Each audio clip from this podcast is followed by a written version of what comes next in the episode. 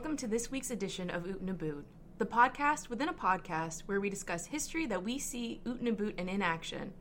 I'm Keely McCavitt, and sitting here with me are Robin Mullins, and Beth Solis. special edition. Welcome, Beth. Wow, I'm feeling special. you should. This is a very aus- like auspicious occasion. nice word. Thank you.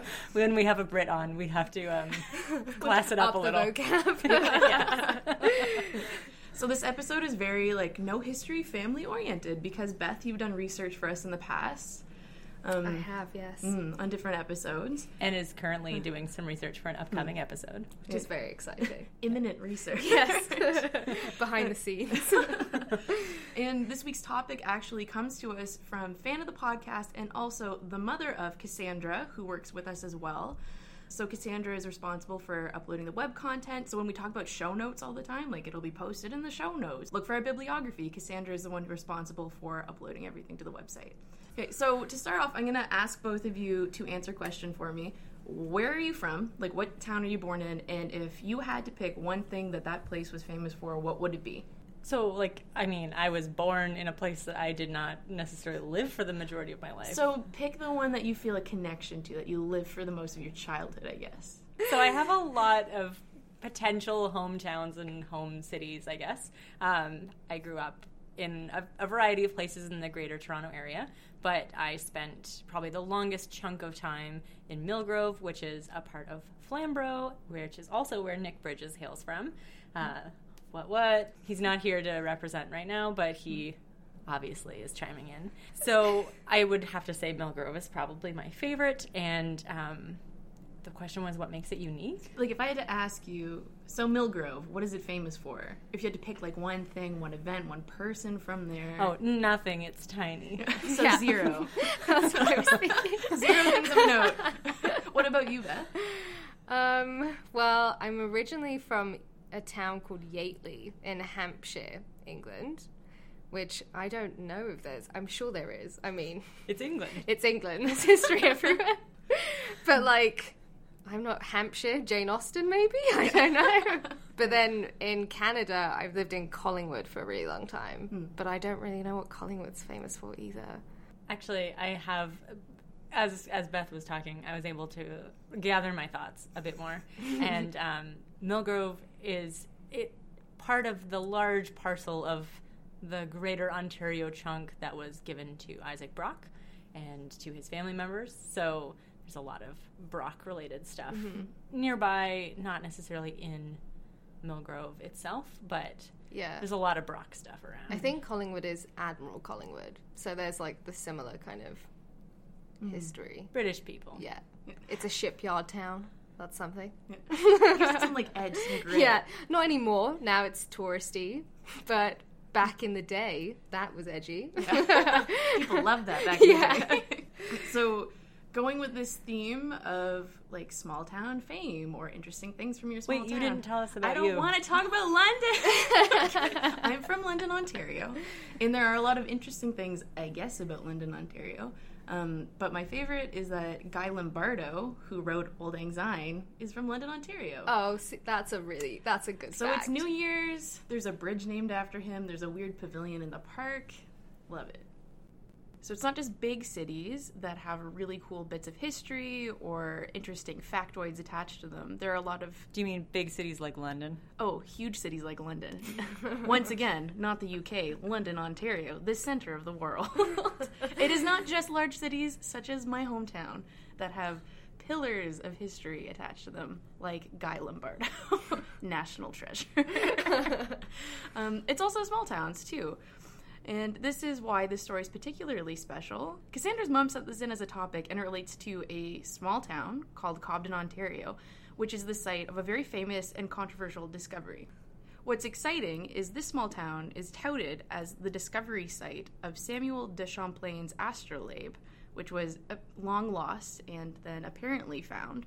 This is such a big deal in this town that there is an arena called Astrolabe Arena, as well as an Astrolabe Street and an Astrolabe Lake. So, for some background and the story of how this object is said to have arrived in Cobden, Samuel de Champlain was a French explorer who opened up Canada for the fur trade. So, this is something that a lot of us already know. We probably learned it in history class in school. So, he's recorded to have been traveling down the Ottawa River in May 1613. Him and his party needed an easier route and turned off the Ottawa River towards small lakes and rivers. So, this area was Cobden and Muskrat Lake. They were forced to portage at Green Lake, which is beside Cobden, and has since been renamed Astrolabe Lake. According to the historical logs, Champlain lost his astrolabe on this very portage. The 12 centimeter wide, 629 gram brass instrument was unearthed in 1867 by a farm boy named Edward Lee, who then offered to sell it to a sea captain named Charles Overman, and it ended up being willed to the New York Historical Society in the 1940s, so it made quite the journey part of the story is that Edward Lee offered to sell it to Charles Overman, and Charles Overman apparently took it and never paid him. And then it kind of exchanged hands a couple times between other captains. He was a captain. And then it just found its way to New York because a lot of the captains were American or Canadian and traveling through those waterways. So this has all become like solidified in the lore of the astrolabe as an object and of Cobden in the area. Right, of course, it's like local legend, local mm-hmm. myth, the, you know, the the origin story. Mm-hmm. A lot of places have something like that, and why wouldn't this become a huge part of their historical memory when it's such an interesting story?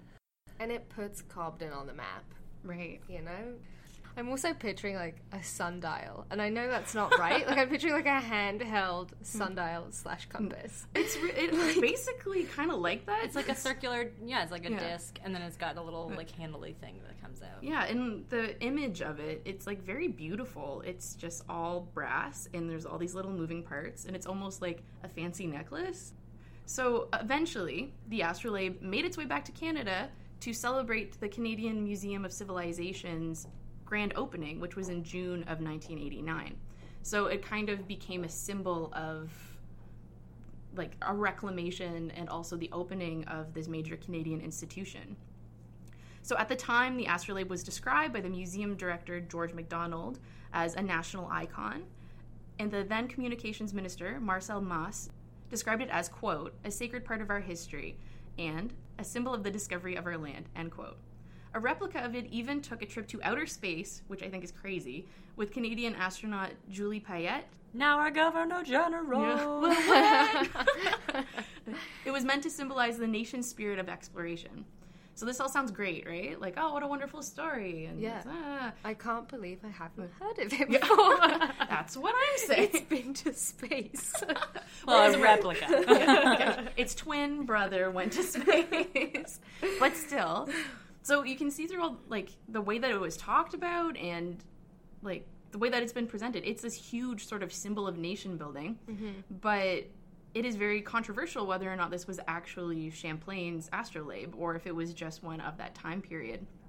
So in 2013, the famous provenance was made even more tenuous by the acquisition of an 1893 document penned by one Captain David Cowley, who was a contemporary of Charles Overman. Yeah, of Charles Overman which lists the astrolabe amongst many other objects that were found in that area around that time. So many historians suggest that instead of being lost by Champlain specifically, the astrolabe was most likely just left behind by Jesuit priests, and this is seemingly made even more likely because it was apparently found with a set of communion cups. So at the time that it was found by the child, it was also kind of amongst or nearby other things of a similar time period. Yeah, mm. yeah. So that does seem questionable, right? but I mean, mm. it, no matter what the provenance is, mm. it doesn't negate the fact that this is a fairly historical object mm-hmm. that yeah, has traveled yeah. all through time and mm. through different places and has been on journeys and like the instrument itself now has quite a history mm-hmm. of its own, whether or not. Yeah, it was his or not. Yeah, right. Yeah, yeah, whatever its historical significance, it now has a. It's been imbued with a history of its own by mm-hmm. going on these journeys, being parts of these ex- exhibitions, and having a, a, replica made that goes into space. Like now, it has its own story, and this is part of that story. Mm-hmm. And like, there's some discussion too as to how the object kind of helps Champlain become an even more elevated sort of historical figure and how Champlain elevates the object to being a more important historical object than it otherwise would be, yeah. regardless of whether or not it was his. So that's also very interesting because it shows us what we value and you know our story through object. So, what about you, stargazing listener? Do you think the astrolabe was dropped by Champlain, or are you not convinced it belonged to the famous cartographer? To let us know your answers, or if you have noticed something interesting oot and aboot, or in your hometown, that you would like to share, send us an email at podcast at knowhistory.ca or reach out on social media at Know History. Your topic could be featured on our next episode. Thank you again to Brenda for sending in this week's suggestion. If you like what you hear, tell your friends and subscribe to Know History wherever you get your podcasts. Thanks for tuning in to Oot and Boot, and we will see you next Tuesday on a brand new episode of Know History.